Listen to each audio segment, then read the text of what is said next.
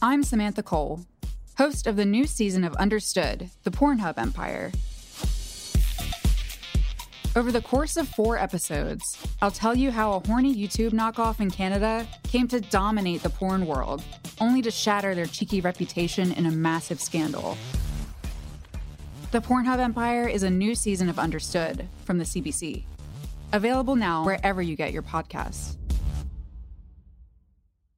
Are you concerned about equality and fair treatment for African Americans? Do you believe in a future where our communities are safe from both crime and over policing? President Biden's administration is making major decisions, and we need your voice to be heard. The proposed ban on menthol cigarettes is in its final stages of approval, and black and brown law enforcement executives have said it could have dire unintended consequences for African Americans.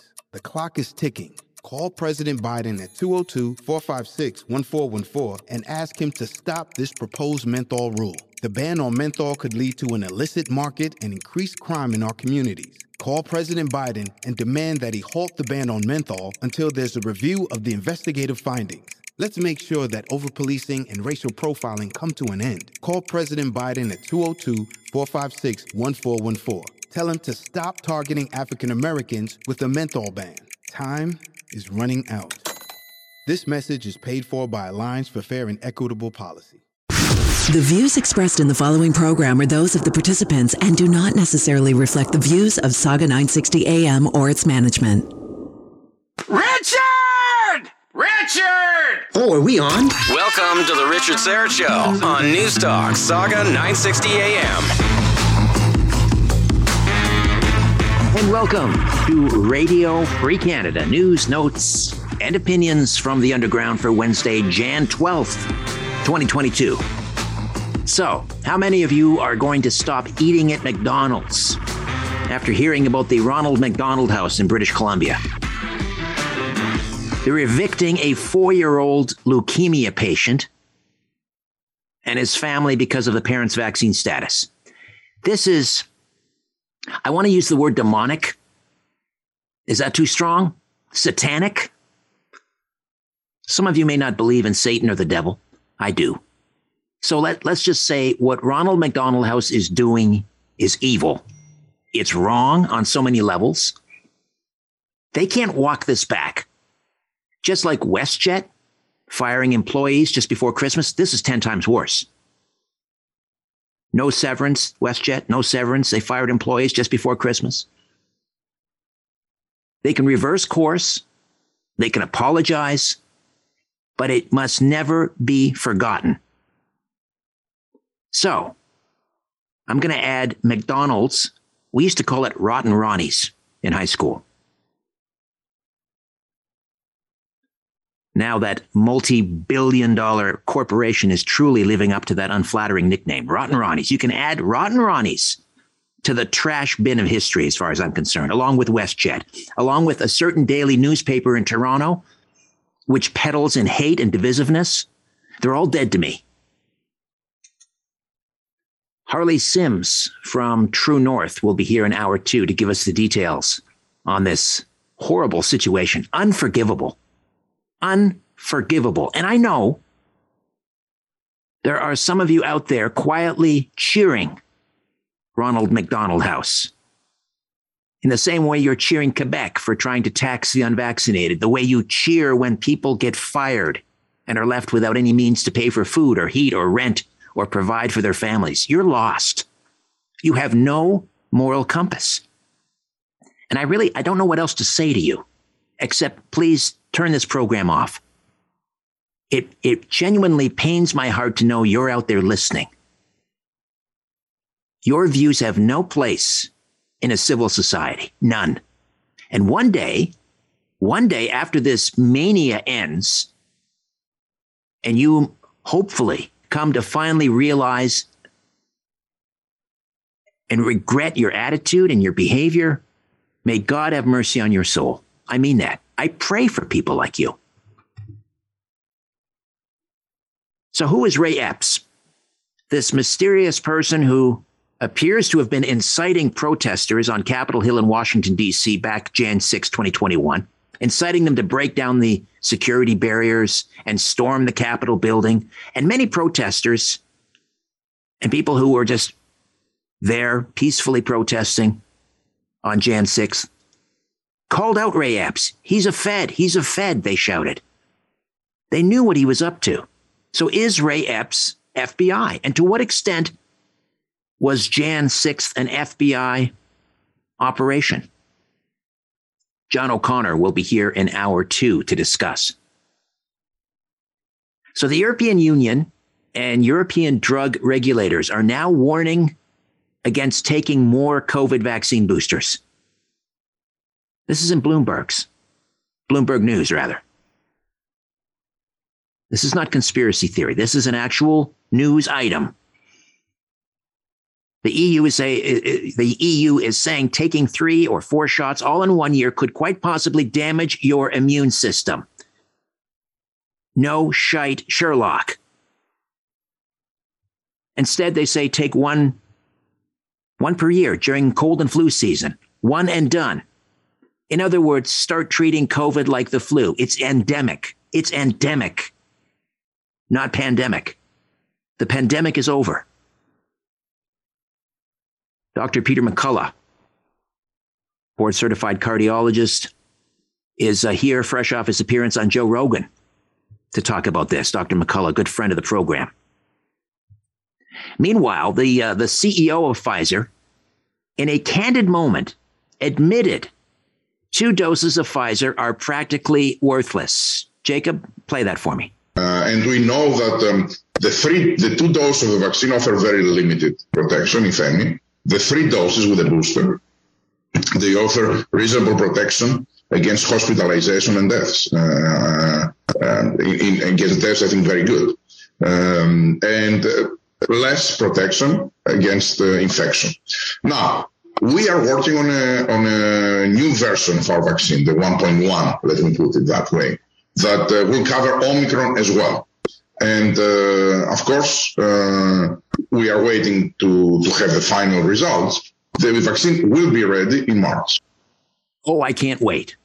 It'll be ready in March. Now, these comments by the Pfizer CEO, they went viral on social media, and then Pfizer tried to have these comments taken down. They tried to cite copyright infringement. Too bad, too late. Too many people recorded it, circulated. Now it's out there, it's on the record. He said it. So, what's interesting is Pfizer didn't see that their vaccines would wane after just a few months, their effectiveness. They didn't see that. Didn't see that coming. But we're supposed to trust them when they say, well, we know they're safe long term. Does that make any sense? Does that fuzzy logic make any sense to you? It doesn't make sense to me. I would wager it wouldn't make sense to a five year old. And yet, and yet, never mind. A couple of weeks ago, I was talking about how Dr. Anthony Mengele, I mean Fauci, and Dr. Collins, who is the outgoing director of the NIH, conspired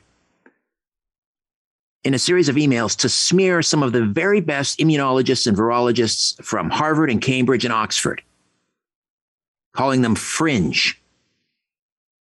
These are the scientists who formed the, uh, the Great Barrington Declaration, which now I believe has something like nearly a, a million people signing on, many of whom are doctors and scientists speaking out against lockdowns and vaccine mandates and so forth. And Fauci and Collins attempted to orchestrate a smear campaign against them. Here's Senator Rand Paul going off on Dr. Fauci. Have a listen. It's wonderful. Dr. Fauci, the idea that a government official like yourself would claim unilaterally, unilaterally to represent science, that any criticism of you would be considered a criticism of science itself, is quite dangerous.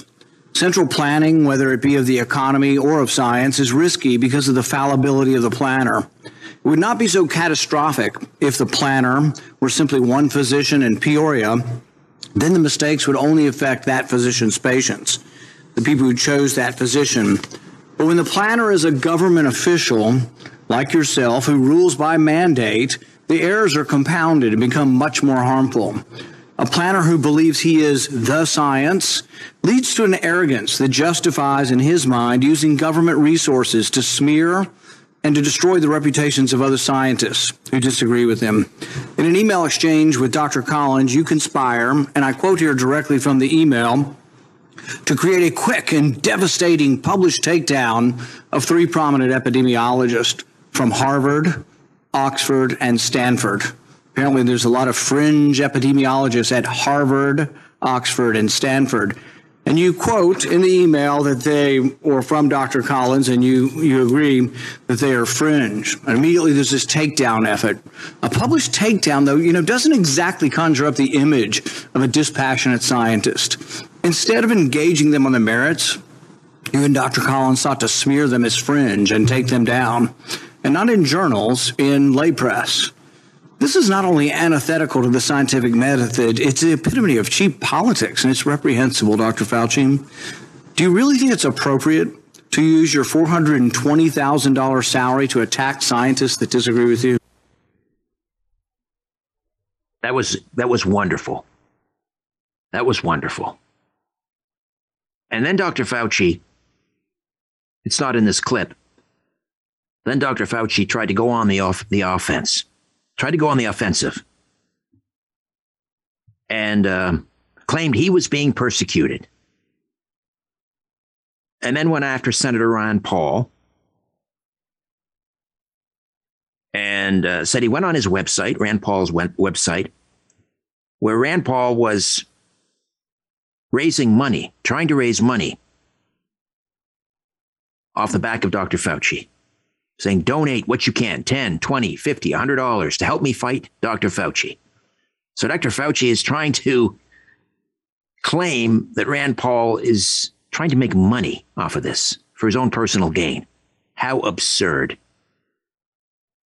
Dr fauci is really on the ropes. I don't know how much longer the people in the united states are going to uh, suffer this evil clown uh, Wednesdays, we push back against the cult of climate change. And there's a group called the Yale Climate Connection. I'm not sure if they're from Yale. Not everyone from Yale gets it right all the time. Uh, the Yale Climate Connection has published their top 10 uh, global and climate change events of 2021. And Tony Heller, the founder of Real Climate Science, will walk us through some of these coming up this hour. Uh, but first, the Pope caused quite a stir. Pope Francis caused quite a stir when he said that people who choose pets over children are selfish. Now, I'm not Catholic. And when I listen to many of the Pope's pronouncements on uh, things like capitalism and climate change, to me, it's like the cheese has slid off the cracker. But on this, on this one, Pope Francis is correct.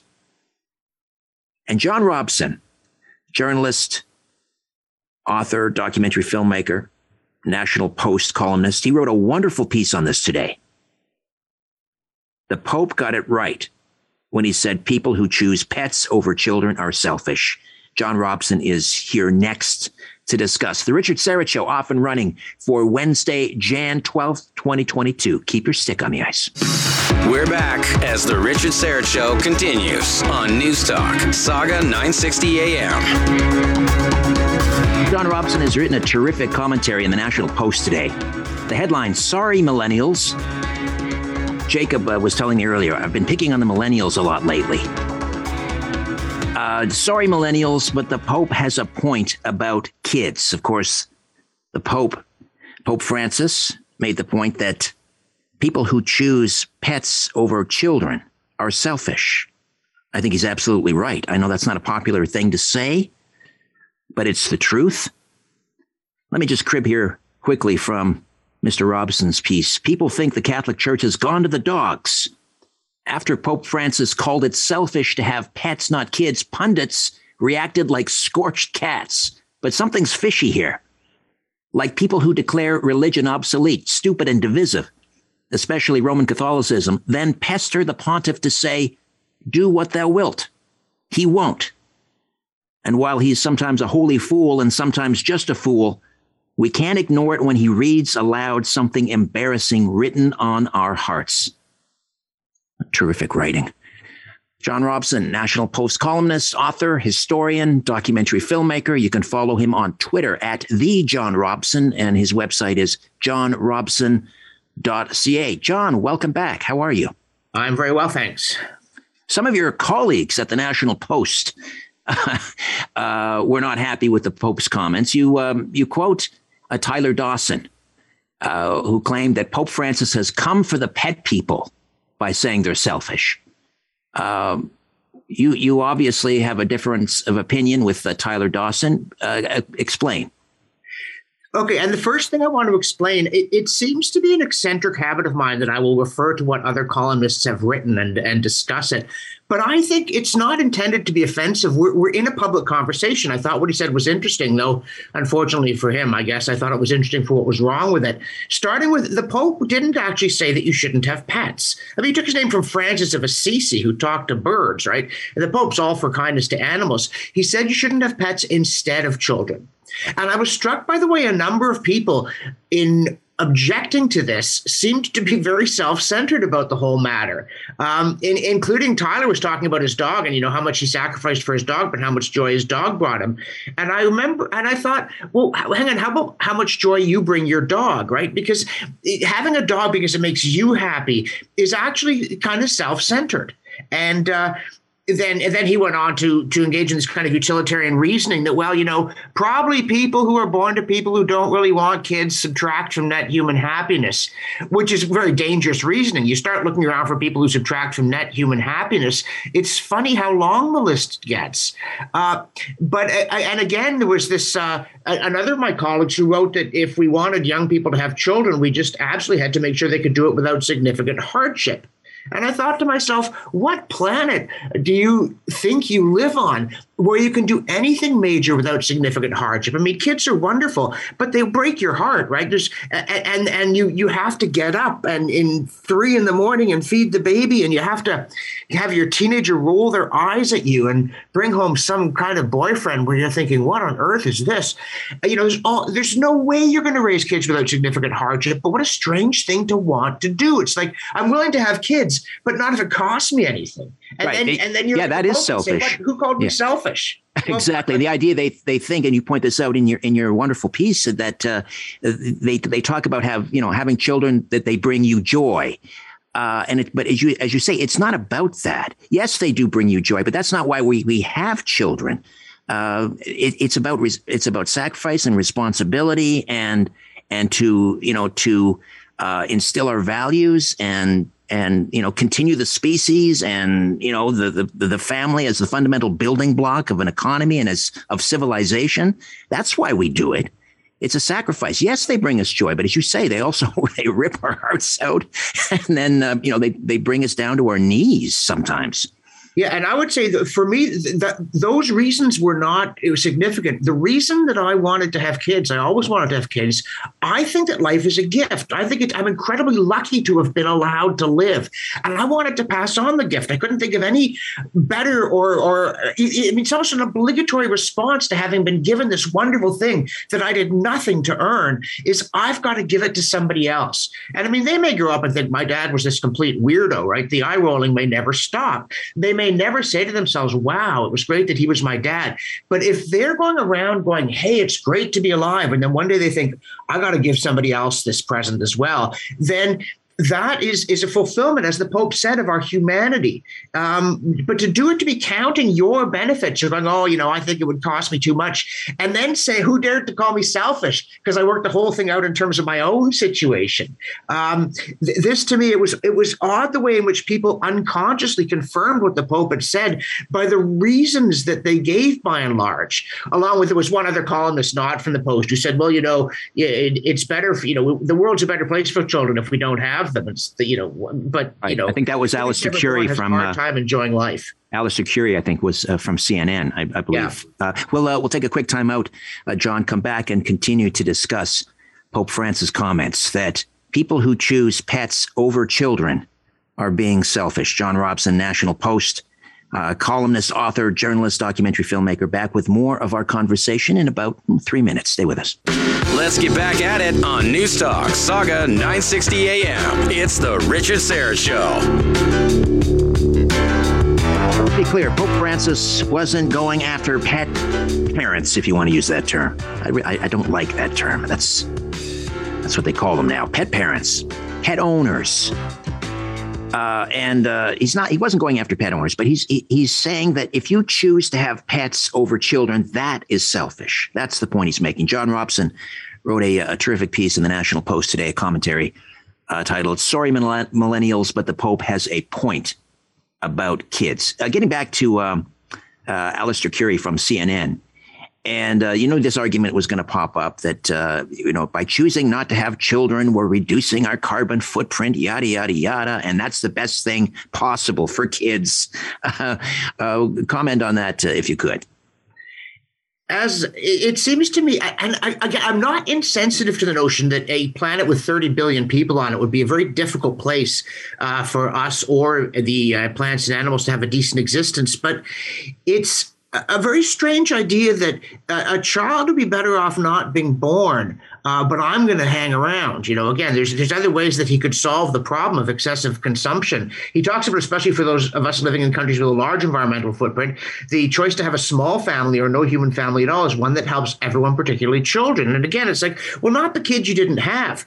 And to some extent, uh, you know, people are so used to thinking in terms of the greatest good of the greatest number and doing this sort of utilitarian math where they compare the benefits of this person and that person and think it's it's okay to sacrifice one person if other other people sort of get a lot of happiness out of it. This is this utilitarian calculus. And the church doesn't do that. The Catholic Church thinks everybody is precious, that everyone's a child of God. And at the end of the column is something I've always wanted to say to young people who aren't sure whether to have children, which is just consider that there is this small person knocking at the door of life, and only you can hear them. And they're saying, Mom, Dad, can I come in? And if you tell them to go away, they will. They have no way of forcing their way in. They won't stay there long. And but I don't think that you have the right to tell them, no way, kid, I'm here and I'm having a good time and I don't want you bugging me. Or, you know, buzz off, I'm playing with the cat. And it- are you concerned about equality and fair treatment for African Americans? Do you believe in a future where our communities are safe from both crime and over policing? President Biden's administration is making major decisions, and we need your voice to be heard. The proposed ban on menthol cigarettes is in its final stages of approval, and black and brown law enforcement executives have said it could have dire unintended consequences for African Americans. The clock is ticking. Call President Biden at 202 456 1414 and ask him to stop this proposed menthol rule. The ban on menthol could lead to an illicit market and increased crime in our communities. Call President Biden and demand that he halt the ban on menthol until there's a review of the investigative findings. Let's make sure that overpolicing and racial profiling come to an end. Call President Biden at 202 456 1414. Tell him to stop targeting African Americans with a menthol ban. Time is running out. This message is paid for by Alliance for Fair and Equitable Policy. Are you ready for a rewarding career in the electrical industry? Quality Electric of the Coastal Carolinas, QECC, is looking for qualified electricians and electrical helpers to join its Charleston team. QECC offers guaranteed full time hours, make up to $30 per hour with possible performance bonuses and career growth opportunities. Enjoy benefits like health insurance, dental and vision coverage, 401k plans, and more. If you're a motivated, experienced electrician, this job is for you. QECC is an equal opportunity employer. For all job inquiries, send email to hr at qeccinc.com. Well, I just want to emphasize here, we actually do have pets. I mean, one thing, if you have kids, is they're liable to pest you to get pets. And they pets you don't want rodents, for instance. yes. And you've got rodents or, or something. And you do this because you want your kids to be happy. Uh, so, and by no means, and, and the Pope is by no means against having pets. It's a question of whether you regard human life as something special or whether you regard human life as something, a la Scrooge, to be weighed in the scale of gain and say, well, what about my vacation, you know, or what about this? Uh, because again, one of, one of the people who was objecting to what the Pope said, oh, yeah, you could quit your job or, you know, do without paid maternity or live in some scuzzy basement apartment, but who wants to do that? And the thing is, but think what you're telling the kid. Right? You can't be at all. You can never have a chance to live in a scuzzy apartment and complain about it, or one day live in a nice apartment and go, wow, this is better than that old place, or do any of the uh, amazing things involved in life. I mean, I like to think that in my life, even the stuff I've hated, I've loved, right? Because it's been it's been fascinating the kind of disasters that can occur, partly because I do dumb stuff. Um, but life has been an amazing experience, and I'm just G.K. Chesterton said that the ultimate test of happiness is gratitude. And I am very grateful that I got to stumble onto the stage and make all these comic mistakes that I've made. And I just thought, man, I've I've got to let somebody else do this. I've just I have the power to give this gift to someone else or just to hoard it. And if I hoard what good does it do me? I might get more toys, you know, but I'll still die. And um, the toys won't visit me on my deathbed. But even if the kids don't visit, it's not about me. And that's the thing that I think people have so much trouble with that having kids is about the kids. Precisely, precisely. Uh, it, it's almost as if our civilization is taking this, you know, this massive suicide pill and, and have bought into this notion that and we hear this every generation without exception, probably going back millennia, that, uh, you know, the world is horrible. I don't want to bring a child into the world. How do you respond to that argument? Well, I mean, partly, and again, uh, one of one of my colleagues did say, you know, who could look at the world today and think, "Gee, what a marvelous environment to bring new life into it." I thought, well, you know, my uh, my parents were young as Hitler was trying to take over the world, and you might have thought then, well, gee, I don't know about this, or you know, here comes Genghis Khan. I think we should have a baby. But you know, I mean, the Bible refers to it, the valley of the shadow of death, right? Is that it doesn't sound like a holiday camp, but at the same time, people have always said, you know what? Let's do it anyway. Let's make something out of this mess. And to see the kid and think maybe maybe the kids will find something good here, as opposed to oh gee, I don't know, they're messy, they're noisy, they're smelly, you can't sleep. Uh, all of which is true, by the way. There's a lot of things I don't tell people thinking about having kids until they're pregnant and it's too late. Uh, about like like as one uh, years ago a new parent told me i can't believe you can't take the battery out when you've just got to buy five minutes and you can't. Um, so yeah it's it's it, it's like martin martin mull said that having kids is like having a bowling alley built inside brain. Uh, and it is but what what is for challenges and find a way to smile when the rational response would be tears. And it's all about whether you, you know, John Paul II used to talk about this culture of death. Where of life as something unpleasant to be endured for a while, then gotten rid of when the party stops, as opposed to something indescribably precious that points to something beyond ourselves. And again, so for these people, and maybe these millennials will feel insulted. I wasn't picking on millennials particularly. I didn't write the but if you could see why having kids is good, you would see more about why life is good. You would find a kind of fulfillment and richness that you don't suspect exists and you but it would be no less real for being odd. John, such uh, such eloquence. Thank you so much for this. I, it just it, it also reminds me of a recent comment by uh, Jordan Peterson. I saw this quote, and I'm going to paraphrase it and probably butcher it a little bit, but he said that each each and every one of us have an indispensable role to play in the unfolding of the destiny of, of, of our world. And so we have a moral obligation to take care of ourselves. And I think we could extend that to all of those souls yet to be born as well. Yeah, that, that, we are. I mean, it's, it's, as John Locke says in his defense of self ownership, but he says we're not here uh, owning ourselves. We're here as sort of tenants of God, and we have no right to desert our station. And and Chesterton again, he said, you know, with every new baby, a whole new universe is created, a new sun, a new moon, and new stars. That you you bring someone into the world, and then they're the star of their play. You think you're the star of the play, and this kid is off in some room crying. But for the kid, they're the star. They're th- this whole universe is made for them, and they for it. And it, it cheapens things so much to start doing this math and think, oh yeah, but you know, they'll mess up the furniture and I don't want to describe my couch to you. It's a horrendous mess between the kids and the cat. But it's it's just to, see that life is good and that the universe is good and that there is a good creator. All of this stuff um, is something indescribably greater than yeah, but then I couldn't afford to have my dog groomed so often or whatever it might be. John, I'd love to see that couch. I think it's a thing of beauty, no doubt.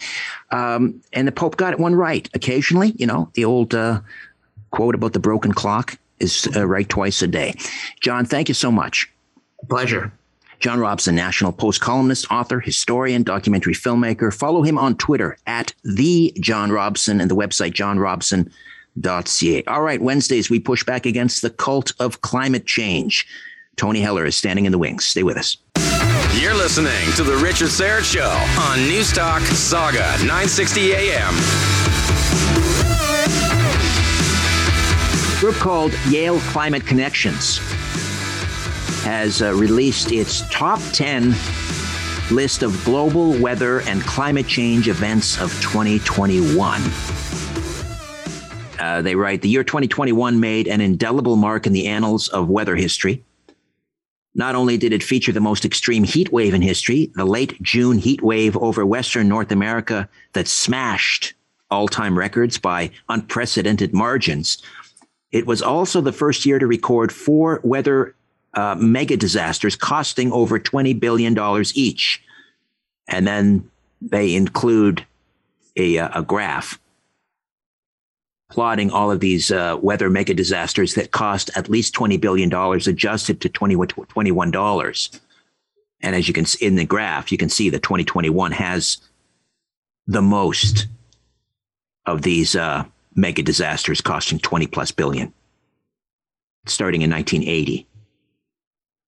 So let's uh, let's discuss the Yale Climate Connection Top 10 Global Weather and Climate Change Events of 2021 list. Tony Heller is uh, the founder of RealClimateScience.com, and he joins us every Wednesday at this time. Tony, welcome back. How are you? I'm good, Richard. How about yourself? I'm very well. Uh, do you know uh, this Yale Climate Connections? Have you ever heard of this group before? Are they from Yale University? Yeah, yeah, they've uh, been promoting climate fraud for a very long time. All right. They, they so, give me lots of good. They give me lots of good material to work with. I'll bet. Well, here they're back again. well, these top ten lists are always great when we, uh, whenever we come to the end of a, a year or the beginning of a new one, and they put out these lists. So the top ten global weather and climate change events of 2021. Uh, let's let's start with number one, the most extreme heat wave in world history. That's quite a uh, a pronouncement in world history. Uh, they're saying never in the century plus history of world weather observation have so many all time heat records fallen by such a large margin than in the historic late June 2021 heat wave in Western North America. True or not true? No, it's it's com- complete nonsense. They, uh, you know, if you look they meant they talked a lot about the heat wave in the United States. Um, no, no heat, um, no states broke their all-time temperature record. Um, Washington may have tied the record. Um, Oregon didn't beat the record, didn't reach the record, which was set twice in 1898 of 119 degrees. Um, there was, you know, some this one location in British Columbia, Lytton, where they they did reach a very high temperature, I think of 121 degrees or something like that. It was caused by downslope winds. You get very high, rapid downslope winds, and the air heated up, and they got an extremely hot temperature there. Um, a couple of events of that, an actually much worse one occurred in 1859 on June 17th, 1859.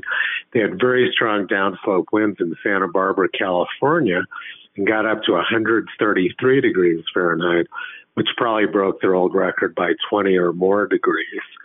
Um, so these things happen. It's localized events having to do with air compressing as they go down slope. But if you look at the United States as a whole, um, last year's records, the number of records set in the United States was less than one fifth of what was set in 1936. Um, so it was a very localized event. The conditions that it was caused by had nothing to do with climate change or global warming. It was just sort of a freak weather event, which happens sometimes. And they've exaggerated. They've taken all kinds of ridiculous statistics, manipulated them, contorted them, cherry picked them to come up with this claim that it was the worst heat wave on record. And not by any stretch of the imagination was that anywhere near true.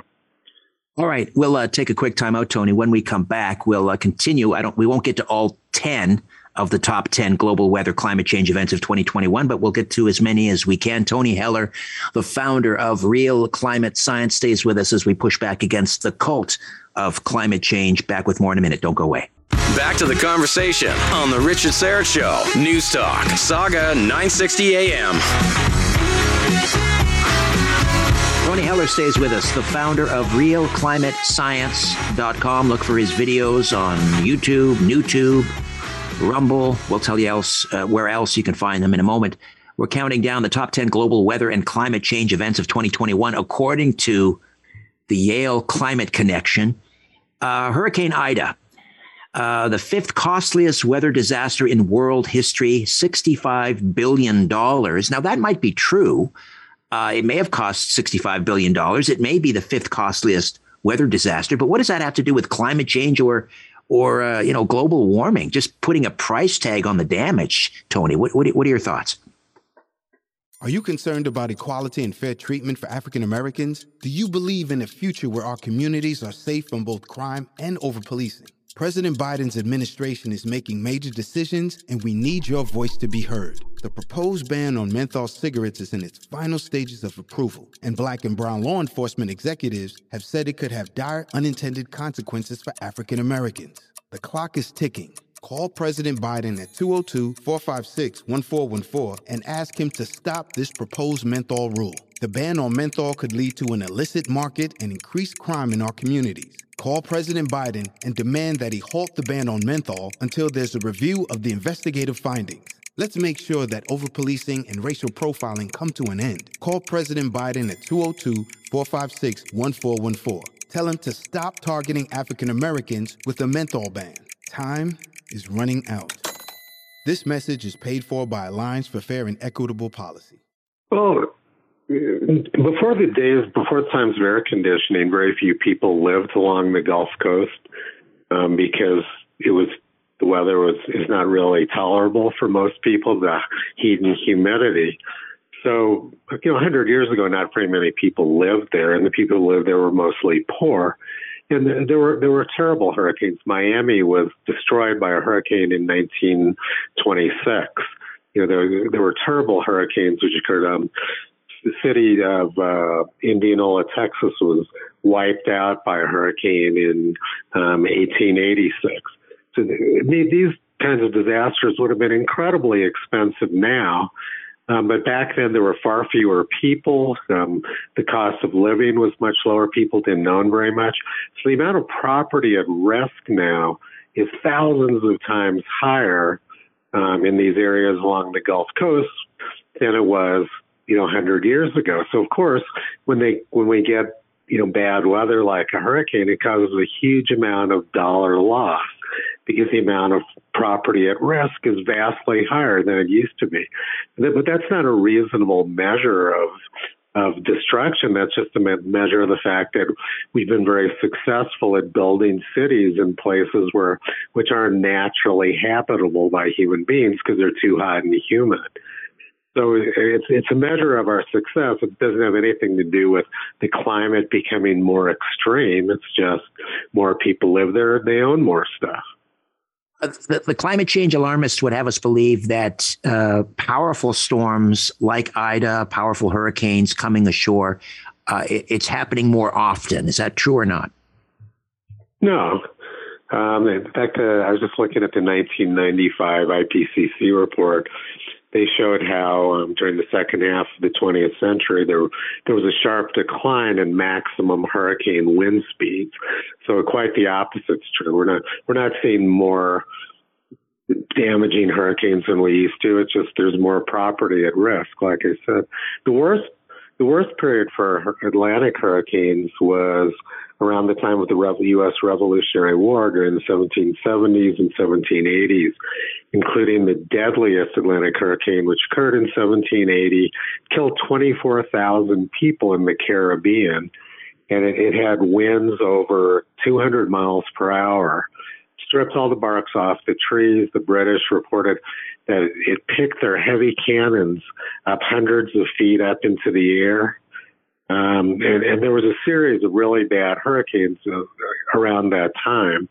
So no, there's no indication that hurricanes are getting more extreme or more common. In fact, the general trend has been the opposite direction. Um, and in, in 2016, the Washington Post ran an article saying that the United States was in an unprecedented hurricane drought. Never had it been so long since the United States had been hit by small or a large hurricanes, and they were terrified by that. So we, we went through about 10 years with no major hurricanes hitting the United States. And then we get a few, and now they say it's unprecedented, it's global warming, and it, it, all, it, all it is is propaganda. Um, and, and they've got this great thing billion dollar disasters, which is not a measure of climate, it's a measure of inflation and population growth. Uh, number three on the Yale Climate Connections list of uh, top global global warming and climate change uh, events is the European summer floods. The cost list, weather disaster in European history, coming in at $43 billion. They're saying it's Europe's deadliest flood since 1985 struck Western Germany and Eastern Belgium, uh, July 12th and the 18th. So, first of all, how does this flood rank in terms of uh, deadly, not deadliest, but the, I don't know how you measure floods other than, you know, by the cost of lives, but one of the worst floods ever, can we say? No, not even close. Uh, Europe has had terrible floods, which killed tens or hundreds of thousands of people um, in the 16th century, the 15th century. Um, there's there were some very very famous floods. In 1953, there was a um, February of 1953 there was a massive storm surge, which killed thousands and thousands of people along the North Sea and Holland and Britain um, and Belgium. Uh, that was the costliest, you know, the worst weather disaster in, in Britain's history.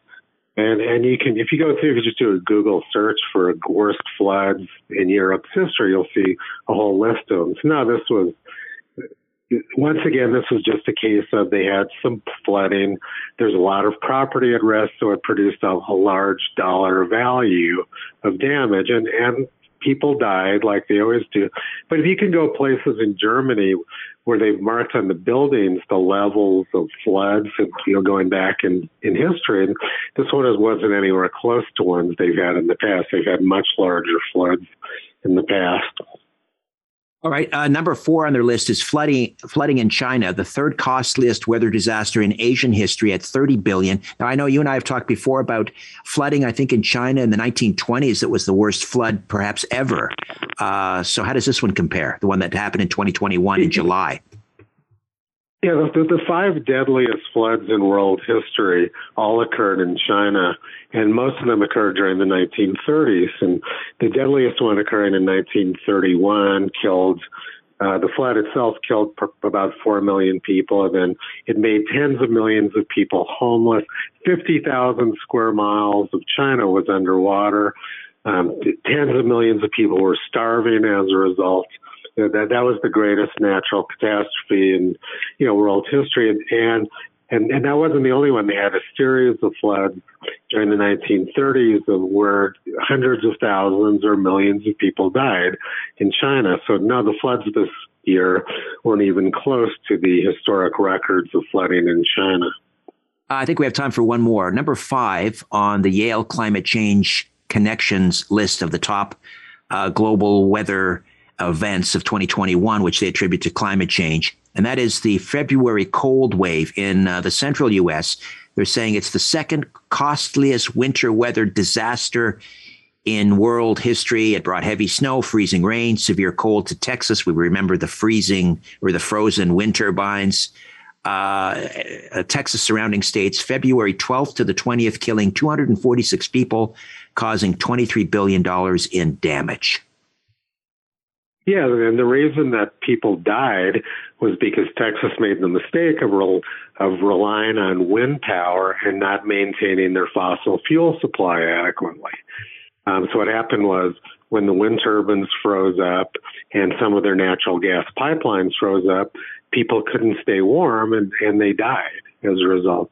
Texas had similar cold snaps like in 1989, but at that time they were had made sure they'd taken care of their fossil fuel infrastructure, so very few people died in that event.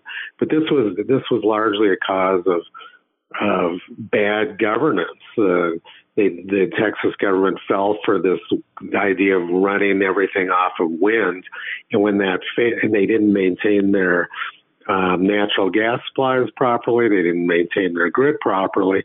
So then, when they got hit by this extremely cold weather, they weren't prepared for it, and the state was shut. A lot of the state didn't have electricity for days.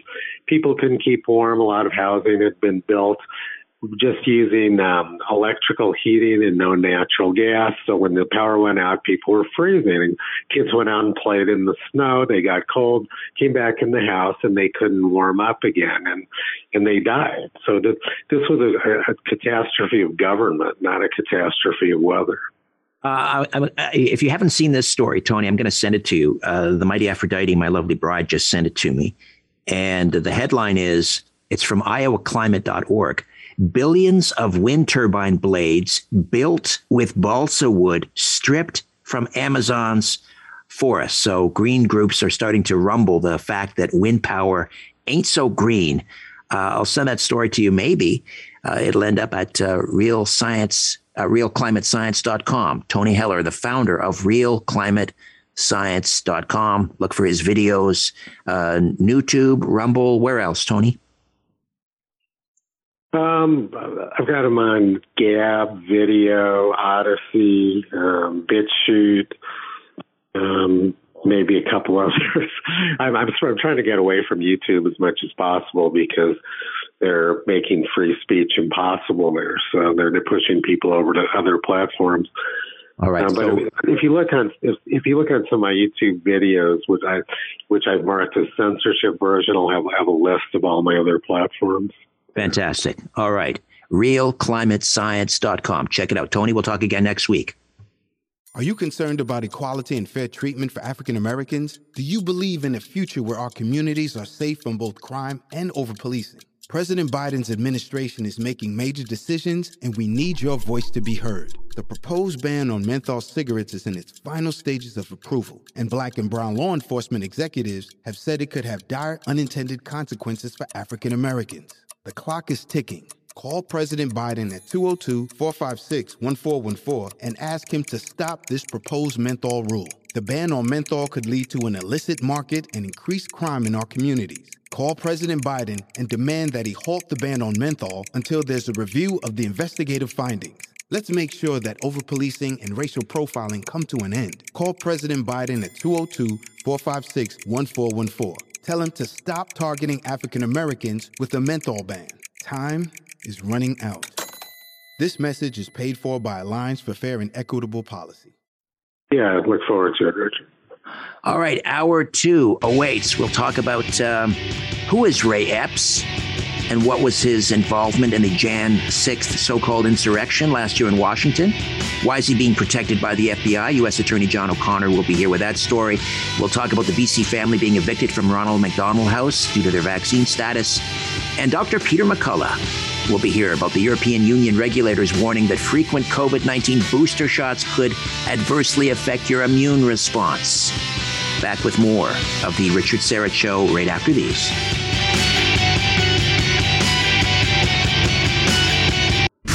The views expressed in the following program are those of the participants and do not necessarily reflect the views of Sauga 960 AM or its management. The Richard Syrett Show continues on News Talk Sauga 960 AM. All right, welcome to hour two. Board certified cardiologist Dr. Peter McCullough returns to the program. He's been a frequent guest and a good friend of the program. You may have uh, seen him recently on Joe Rogan's podcast. And uh, Dr. McCullough will be here to talk about uh, European Union regulators that are warning that frequent COVID 19 booster shots could adversely affect the immune response of people that take the boosters and uh, may not be feasible. Uh, this is being reported in Bloomberg, and uh, it should be widely reported, but likely will not be reported up here in Canuckistan. And uh, then we'll we'll speak with a um, reporter with True North, Harley Sims, about this. Uh, this is a terrible story, very sad. A BC family being evicted from Ronald McDonald House due to their vaccine status. It's just, it's just evil. I, I can't, I can't varnish it. I can't uh, sidestep it. It's just pure evil what Ronald McDonald House is doing. A four year old leukemia patient and his family kicked out of the Ronald McDonald House because of their vaccine status. All right. Who is Ray Epps? He was seen on the Capitol, uh, uh, in and around the Capitol building on January 5th of 2021, telling people that were assembled there, tomorrow we have to, we have to take this hill. We have to break into the Capitol building. We're going in. We're going in. And many uh, shouted at him, he's a Fed. He's a Fed. The next day, January 6th, he's seen whispering into the ear of uh, several people, and then they immediately begin tearing down the security fences. He was egging them on. And it's, um, it's been long suspected that he was with the FBI. They were inciting the people that broke into the Capitol building. And of course, the Capitol Police basically stood down, invited many of uh, those people inside. Yes, there were some thugs who did stupid things. There were some violent people. Absolutely. Uh, I want to play this clip. Uh, this is uh, Senator Ted Cruz asking um, someone with the FBI about their involvement in the January 6th so called insurrection. Jacob, if you could please. How many FBI agents or confidential informants actively participated in the events of January 6th? Sir, I'm sure you can appreciate that I can't go into the specifics of sources and methods. Uh, Did any FBI agents any FBI or agents confidential or informants confidential actively informants participate in the events of January 6th? Yes or no? January 6th. Yes or no? Sir, I can't. I can't answer that. Did any FBI agents or confidential informants commit crimes of violence on January 6th? 6th. I can't answer that, sir. Did any FBI agents or FBI informants actively encourage and incite crimes of violence on January 6th? 6th. Sir, I can't answer that. Ms. Sanborn, Ms. who is Ray Epps? Epps. I'm aware of the individual, sir. Uh, I don't have the specific background to him. Well, there are a lot of well, people who are understandably people very concerned, about, Mr. Epps. about Mr. Epps. On the night of January 5th, 2021, Epps wandered around the crowd that had gathered, and there's video out there of him chanting, Tomorrow, we need to get into the Capitol, into the Capitol. This was strange behavior, so strange that the crowd began chanting, Fed, Fed, Fed, Fed, Fed, Fed. Ms. Sanborn, was Ray Epps a Fed? Sir, I cannot answer that question. The next day. The next day. On January 6th, Mr. Epps is seen whispering to a person, and five seconds later, five seconds after he's whispering to a person, that same person begins to forcibly tear down the barricades. Did Mr. Epps urge them to tear down the barricades? Sir, similar to the other answers, I cannot answer that. There you go. Isn't the usual response I can neither confirm or deny? I mean, that should be an easy one to deny. Uh, John O'Connor, a U.S. attorney, is a host of the Mysteries of Watergate podcast, and he's the author of Postgate How the Washington Post Betrayed Deep Throat, Covered Up Watergate, and began today's partisan advocacy journalism. John, welcome back to the program. How are you? Uh, good to be with you, Richard. So, Ray Epps, is he FBI or not? What do you think? Well, I think he's either FBI or a confidential informant. Um, and nobody's going to tell you that under the uh, cloak of national security and also this uh, whole idea of um, confidentially uh, infiltrating groups that they're looking at. Uh, they've treated this whole thing as if it were a national security question. Uh, you know, whereas of course nothing that happened in the 85 other riots that summer were considered national security, even though our cities were burning. This is considered national security because, okay, you have the Capitol building. But that's what they're doing. And this really harks back, if you recall, Richard, and you may not, you're a young man relative to me, but back during Watergate, uh, a parallel item to Watergate happened when someone, uh, the Berrigan brothers, the radical priest, found evidence of what they called the COINTELPRO uh, of the FBI, uh, in which all the liberals in the country and most conservatives got very upset about because it looked like the FBI was putting in agents provocateur into groups. Now, in some cases, they weren't FBI agents, they were confidential informants. So you get a confidential informant. Then the question is what are the obligations of the FBI if the confidential informant is urging everybody to commit crimes? There's something wrong with that uh, because now the government is out there actually, by normal standards of criminal culpability, the government is committing crimes. If anyone in the position in the shoes of the government doing that is committing a crime, and I'm not so sure that the Capitol Hill people allowed the FBI to destroy uh, any of their property. So it is a crime. Um, so it's one thing for the FBI to destroy its own property, fine, but it, it isn't.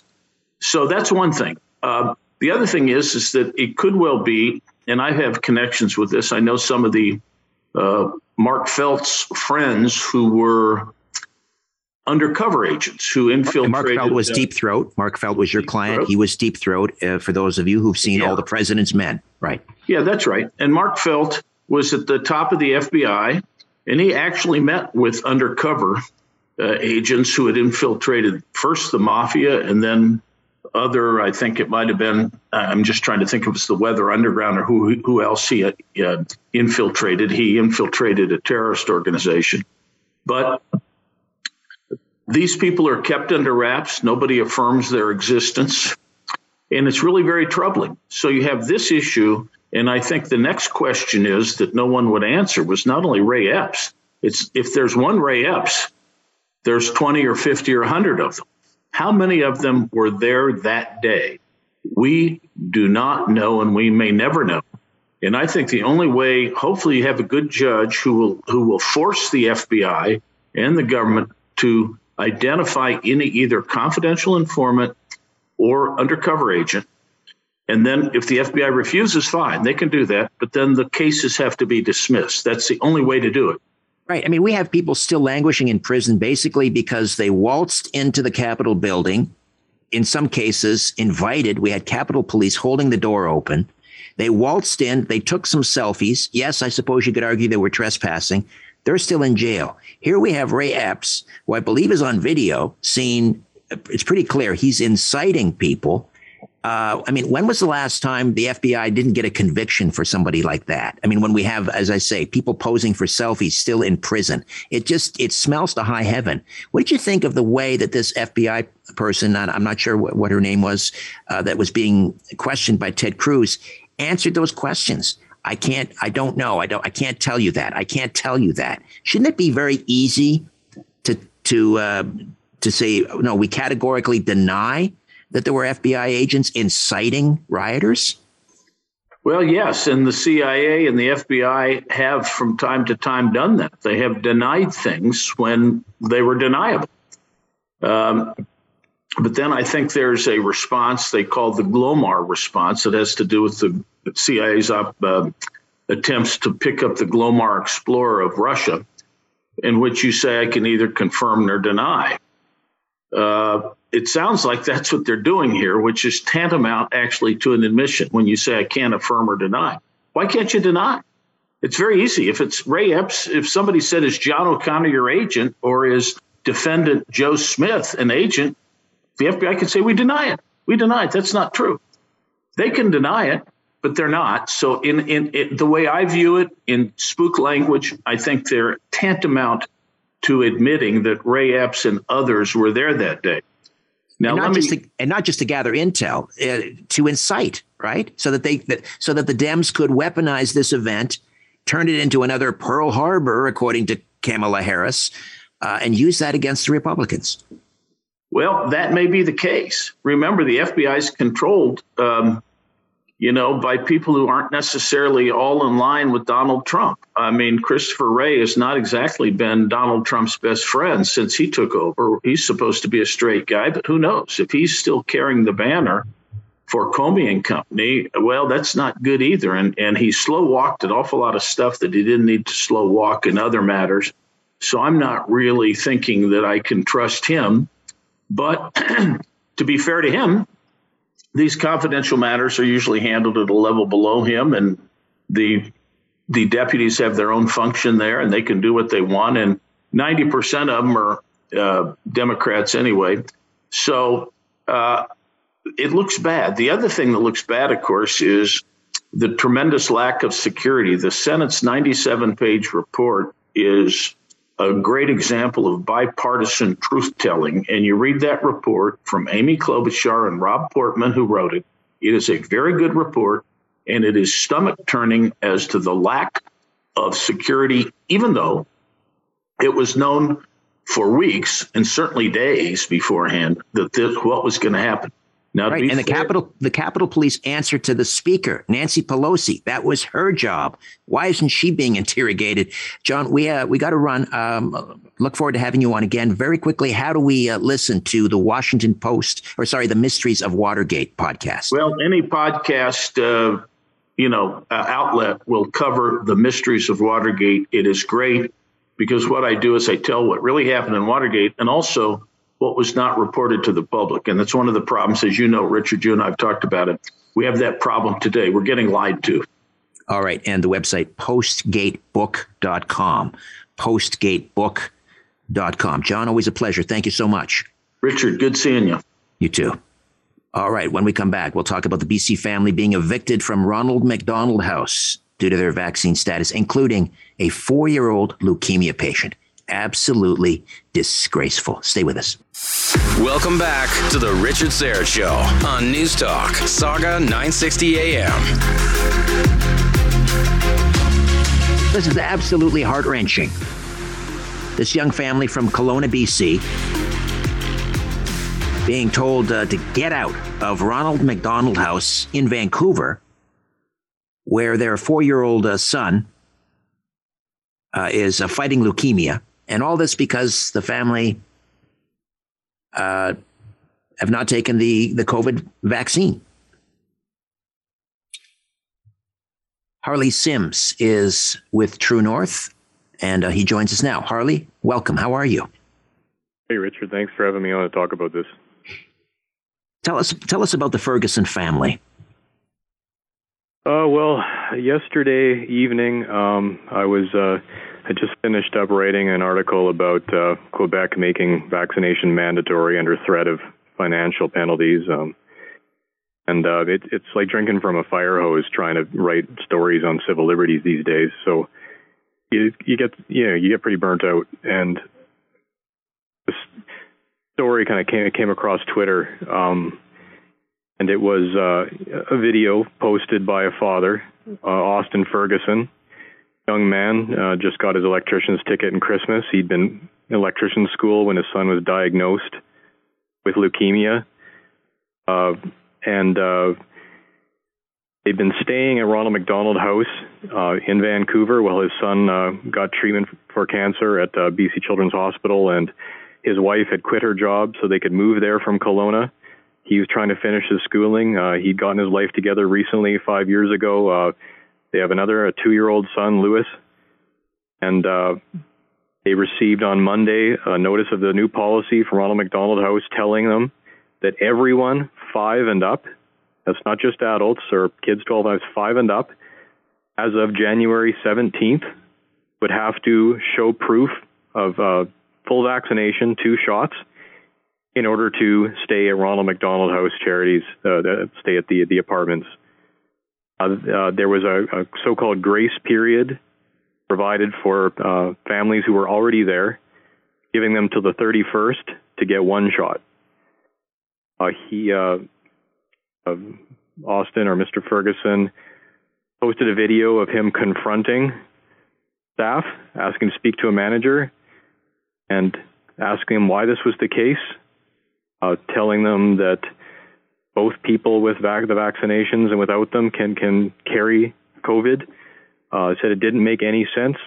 He said they would be throwing people out in the snow. Uh, not just not just him. I mean, his son is four. Jack is four, and so he wouldn't yet have qualified, you know, you know, for these these shots. But there are plenty of kids there um, who are five and up. We've we've learned of another family from Kelowna, the Blakely family, who have a five-year-old child with leukemia. Uh, both those parents are vaccinated, um, and uh, basically couldn't get any answers. That was the case. Uh, we uh, I, I I had to reach out to him. Um, uh, it's just it's it's just it's heartbreaking because um, most of the people that are caught in these situations now they still trust the systems that are that, you know that that tell them this is wrong. They they st- they they say how can you do this in Canada? This isn't right in Canada. We don't exclude people. Look at the national anthem. Um, uh, this isn't right. This is wrong, and it's it's it's, it's, it's disbelief. Um, but one thing that that uh, Mr. Ferguson told me was just could not let this go. He he he, he sat up all night thinking about it, and uh, he made the video to get the word out, hoping that you know at best people would send his family prayers, and if somebody out there might know of a place they could stay until June when they're hoping his son's cancer treatments were finished, to let him know. And uh, I wrote the story, posted it last night. Um, it's taken off. It's been picked up internationally. Uh, uh, Crowder has picked it up. Uh, Joe Posobiec has picked it up. Um, so hopefully, coming out of this, the family will have a whole lot more than you know a place to stay, and uh, you know we can shed some light on this. I mean, how many times this year or last year has Canada become, um, you know, headline news because of shameful, uh, immoral uh, behavior, not only from our prime minister but various institutions? And here we go again. Um, Harley, stay with us. We'll, we'll take a quick time out. I want to come back and, and ask you a few more things about uh, the Ferguson family, their four year old son fighting leukemia. They're staying at Ronald McDonald House in uh, British Columbia. And because of their official policy, they're just following orders. They are evicting the family while their son is battling leukemia. Imagine. That's, that's a personification of evil, as far as I'm concerned. We'll come back and uh, discuss further. Don't go away. The bull session continues on the Richard Syrett Show. News Talk, Sauga 960 AM. I can't imagine what it must be like for the Ferguson family. Here they are,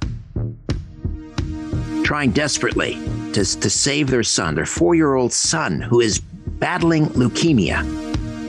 And then, to, on top of that, in, in unimaginable stress and anxiety, they are now being told to get out of Ronald McDonald House unless they take their uh, their COVID vaccines. Harley, this is uh, Harley Sims uh, from True North is with us. This truly isn't about the science because if if it was about the science, they would they would kick them out immediately because uh, you know they're waiting until Jan thirty first and then they can have their first shot. We already know the C the CEO of Pfizer has just admitted that the first two shots are worthless. So then they would have to wait until they get their second shot and their third shot. Uh, if they were a threat somehow because they're unvaccinated, uh, I mean, that just makes no sense. I, to be honest, I, I've kind of stopped looking at it through the scientific lens now, um, as I'm sure a lot of people have. It's it's more about psychology now. It's more about what people are even doing, what society's doing. Um, and you know, I'll be honest, Richard. Like I, I was a peace officer out here before I joined True North, and I have a bit of an idea of what the ugly side of humanity looks like, and and what's happening right now is ugly. I mean, I, I don't, I don't think the people who know, the people who are, you know, making this about vaccinated, non-vaccinated, us versus them, you know, those people. I think they've gotten so used to their pampered lives, their lives full of rights and privileges and you know pr- protection from violence that they don't really know what they're feeding. Are you concerned about equality and fair treatment for African Americans? Do you believe in a future where our communities are safe from both crime and over policing? President Biden's administration is making major decisions, and we need your voice to be heard. The proposed ban on menthol cigarettes is in its final stages of approval, and black and brown law enforcement executives have said it could have dire unintended consequences for African Americans. The clock is ticking. Call President Biden at 202 456 1414 and ask him to stop this proposed menthol rule. The ban on menthol could lead to an illicit market and increased crime in our communities. Call President Biden and demand that he halt the ban on menthol until there's a review of the investigative findings. Let's make sure that overpolicing and racial profiling come to an end. Call President Biden at 202 456 1414. Tell him to stop targeting African Americans with a menthol ban. Time is running out. This message is paid for by Alliance for Fair and Equitable Policy. They don't really know how ugly this is going to get, this can get. And it's heartbreaking to watch the video to speak to Mr. Ferguson again because he sees it. He's not politically naive. I mean, he, he, he has his positions, he has his beliefs, and he sees it too. And he knows the data, he knows the statistics, and you're exactly right. If, if this were about, about um, you know, uh, someone, you know, carrying around a deadly disease, uh, they'd kick them out right away. It'd be, it'd be done. But, you know, we're into, we're two years into this, or over two years into this. And uh, they've been there since October. Their son's cancer treatment is supposed to go on until at least June. And the same thing with the other family learned of the Blakely family. They, you know, they've they've been there a while, and now all of a sudden to bring this in, uh, you know, I, I, I had a I had I had two cousins who had cancer when I was a kid. One of them stayed at Ronald McDonald House in Vancouver, and I have great respect for the organization, and I want to give them the benefit of the doubt over this. Um, but you know, um, I, I, I, we have yet to hear from them. You know, we, we just we want to know what's going on. There, has got to be a way we can we can deal with this and and treat everybody like a human being and not constantly be shouting at each other and segregating and making things so ugly. We can at least be able to come together over sick and dying children, as the father himself said. Just when you think we we hit bottom, with regards to this reaction to COVID. Oh, they couldn't possibly go any lower. And, you know, we, Quebec trying to levy this, uh, this tax against the unvaccinated. That's pretty horrible. And denying people the right, make, making the unvaccinated literally prisoners in their own country. Well, that's absolutely horrible. But this, I mean, this takes it to a whole new subterranean level.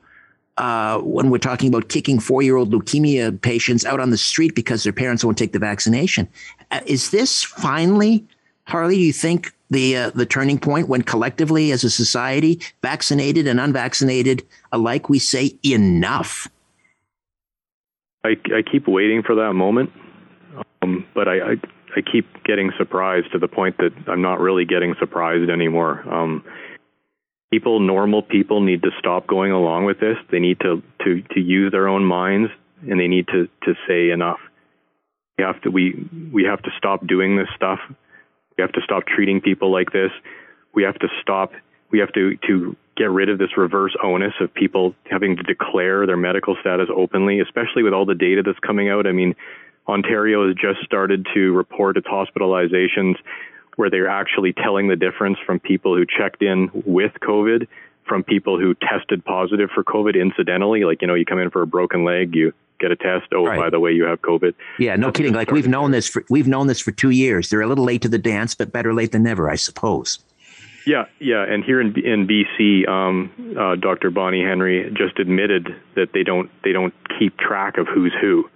I mean, that's the first step into keeping track, but then again, I mean, we're still there. I mean, we're still trying to to get a get an honest picture of what's going on. And two years in, um, you know, schools are still locking down. We're still locking down gyms, but you know, keeping people from getting healthy. It, it's not making any sense anymore. This this this thing has taken on a mind of its own. Bureaucrats and institutions have been mobilized. Um, it stops when we stop it, and I think just just people like the Fergusons who spoke up. This isn't about this isn't about their own egos. This is about them speaking up, which people in their situation have to do.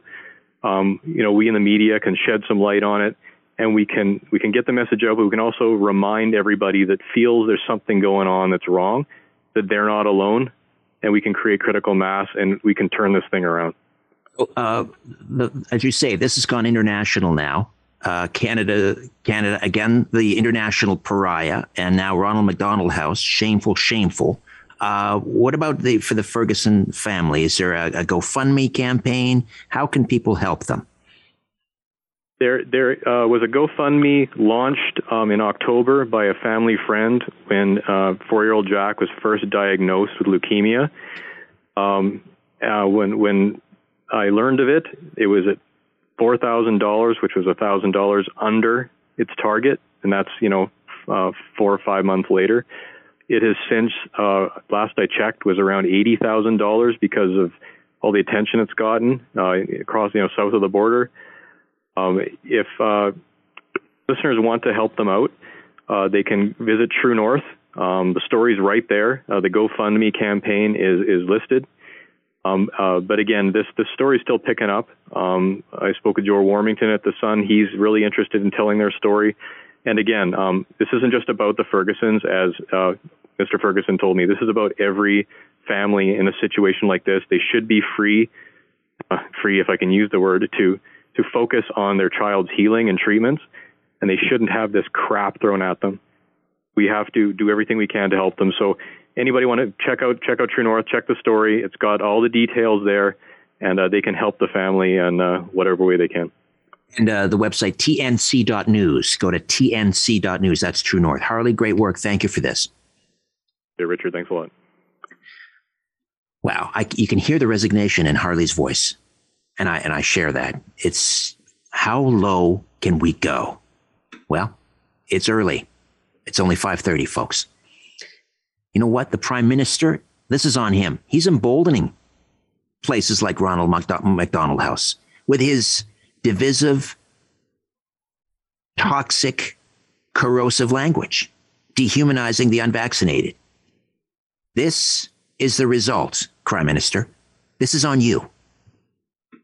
All right, European Union regulators are warning that frequent COVID 19 booster shots could adversely affect the immune response and may not be feasible. Dr. Peter McCullough joins us next. Stay with us. Just having a little chin wag on the Richard Syrett Show. News Talk, Sauga 960 AM.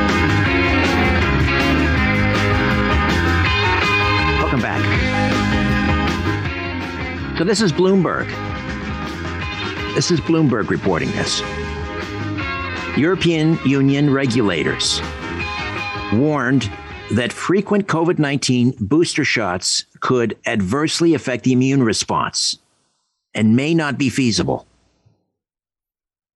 So, this idea of repeat booster doses every four months. Now, the head of Moderna has just announced, yes, you're going to need you're going to need another booster, a fourth Moderna shot come the fall. And the EU regulators saying that could eventually weaken the immune response. It's just going to tire people out. It's going to wear out your immune response. And again, this is according to the European Medicines Agency. So instead, countries should have more time between booster programs, tie them to the onset of the cold season, d- depending on which hemisphere you're living in. In other words, follow the blueprint that was set out by the influenza vaccination. That's what the European Medicines Agency is recommending.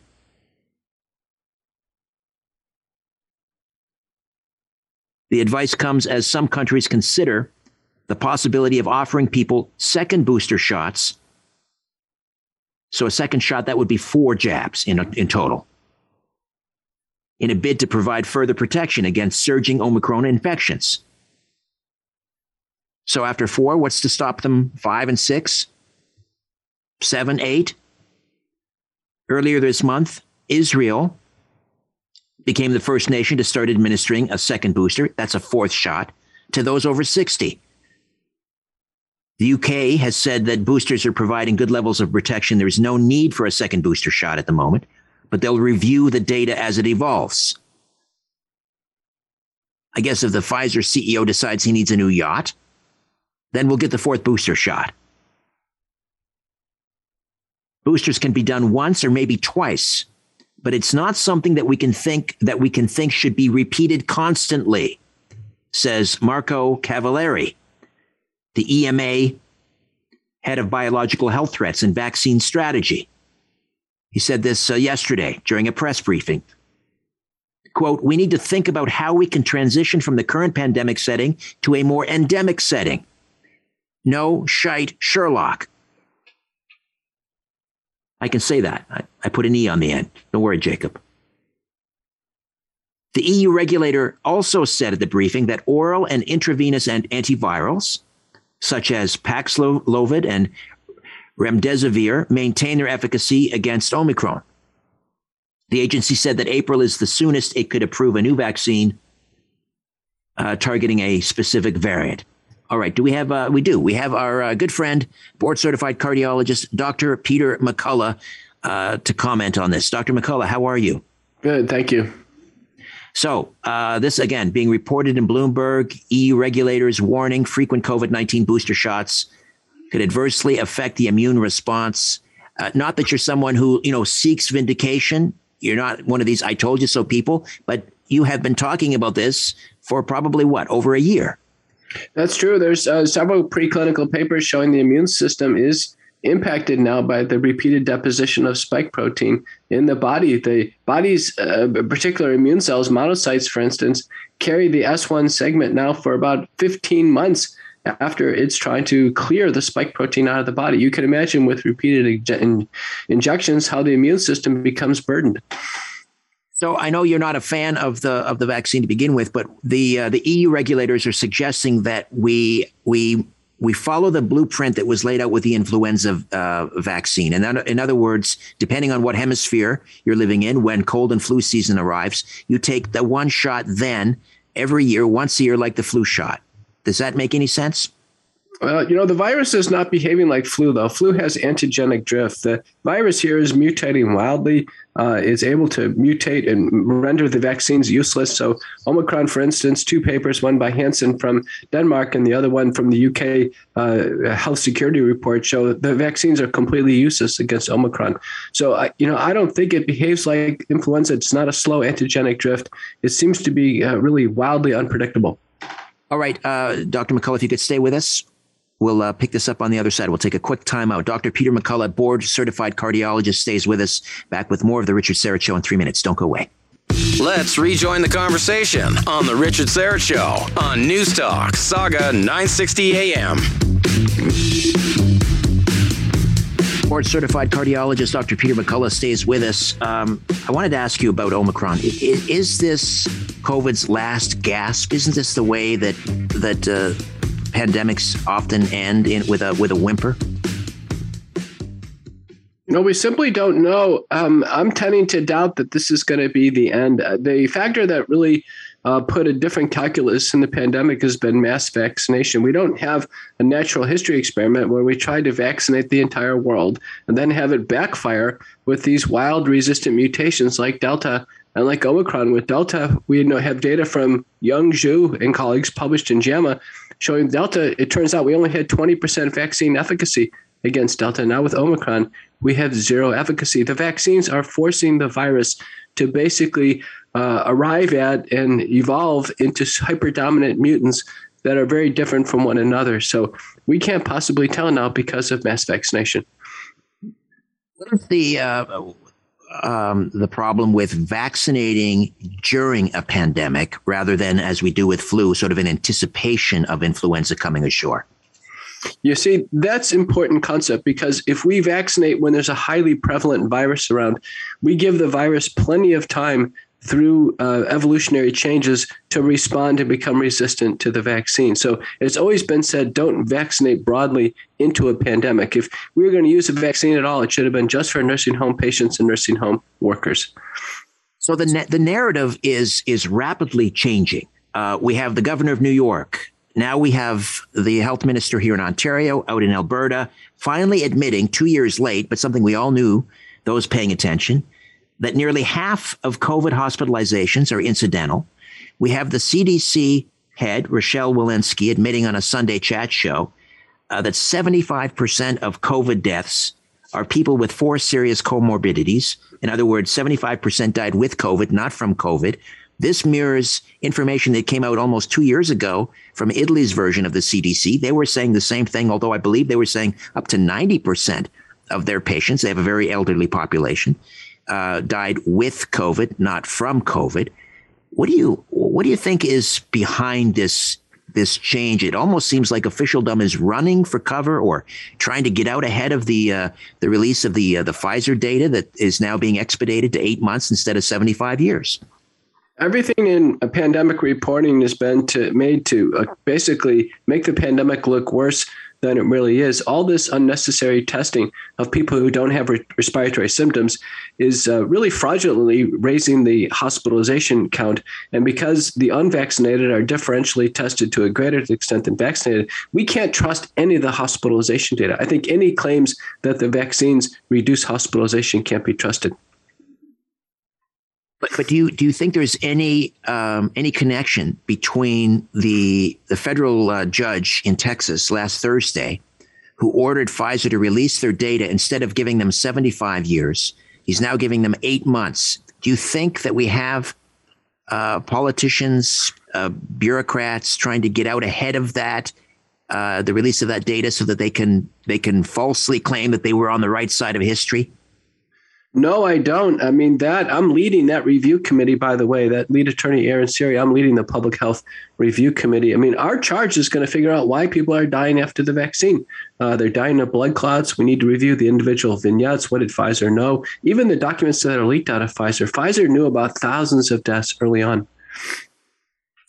All right. Uh, I, I want to ask you. You were recently on Joe Rogan. That's a mighty big megaphone. Um, how has that helped you getting the message out? Are you seeing results from going on? I mean, 11 million views. I mean, he is now he Joe Rogan is mainstream media. He's destroyed the uh, the model for CNN. He, uh, he, even blows Fox News out of the water.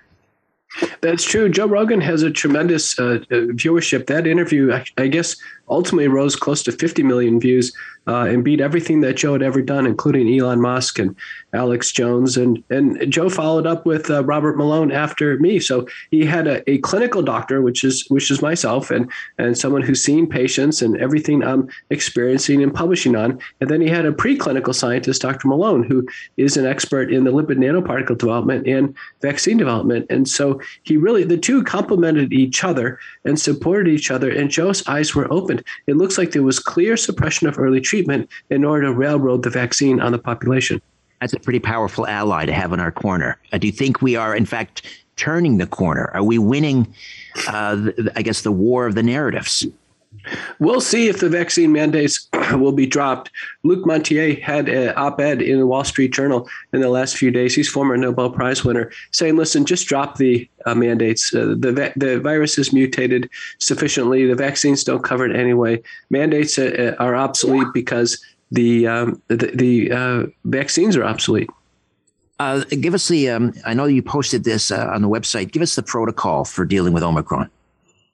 The protocol uh, will be the McCullough protocol that's available at Association of American Physicians and Surgeons and Truth of Health Foundation, but largely minus any prescription drugs. We can do it uh, with over-the-counter medications uh, very simply. Also, go to America Loud, America Loud Talk Radio, the McCullough Report. Uh, this last week, I did a summary of the six things that Canadians need uh, to have in their home toolkit to manage uh, Omicron.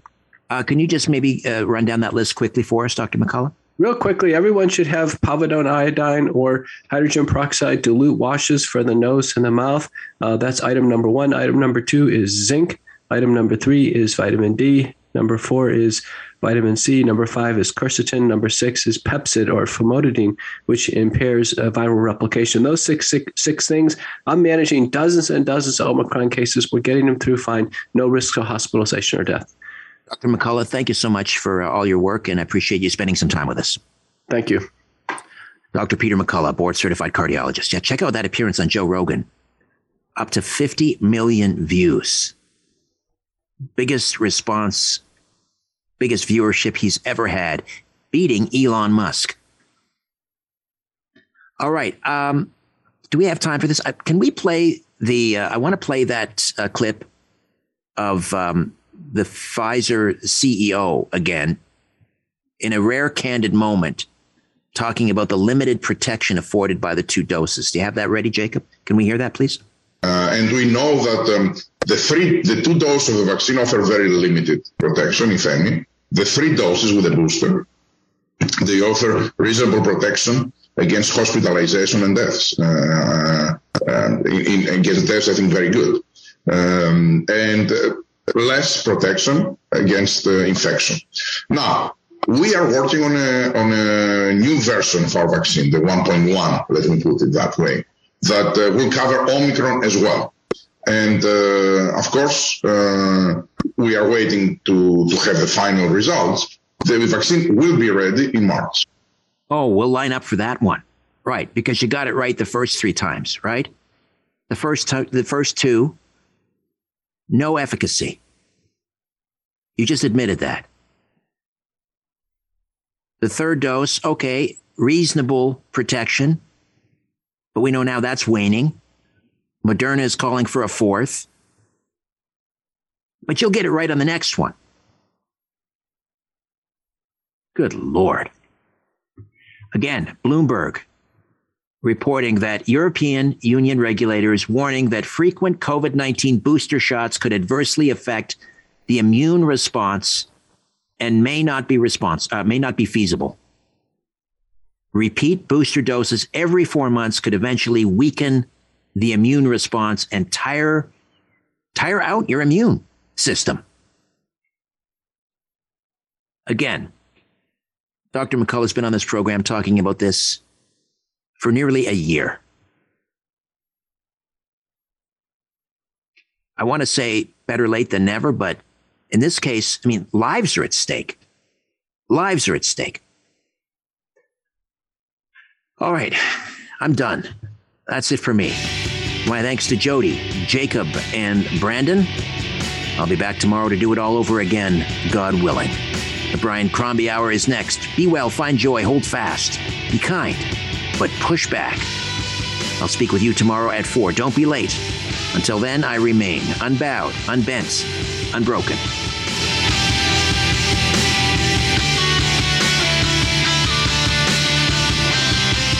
That's it. That's all. For more Richard Syrett Show, podcasts, blogs, and other stuff, go to sauga960am.ca. Stop talking past each other and start talking with each other. We'll see you tomorrow afternoon at 4 on The Richard Syrett Show on News Talk, Sauga 960 AM. Are you concerned about equality and fair treatment for African Americans? Do you believe in a future where our communities are safe from both crime and over policing? President Biden's administration is making major decisions, and we need your voice to be heard. The proposed ban on menthol cigarettes is in its final stages of approval, and black and brown law enforcement executives have said it could have dire unintended consequences for African Americans. The clock is ticking. Call President Biden at 202 456 1414 and ask him to stop this proposed menthol rule. The ban on menthol could lead to an illicit market and increased crime in our communities. Call President Biden and demand that he halt the ban on menthol until there's a review of the investigative findings. Let's make sure that overpolicing and racial profiling come to an end. Call President Biden at 202 456 1414. Tell him to stop targeting African Americans with a menthol ban. Time is running out. This message is paid for by Alliance for Fair and Equitable Policy.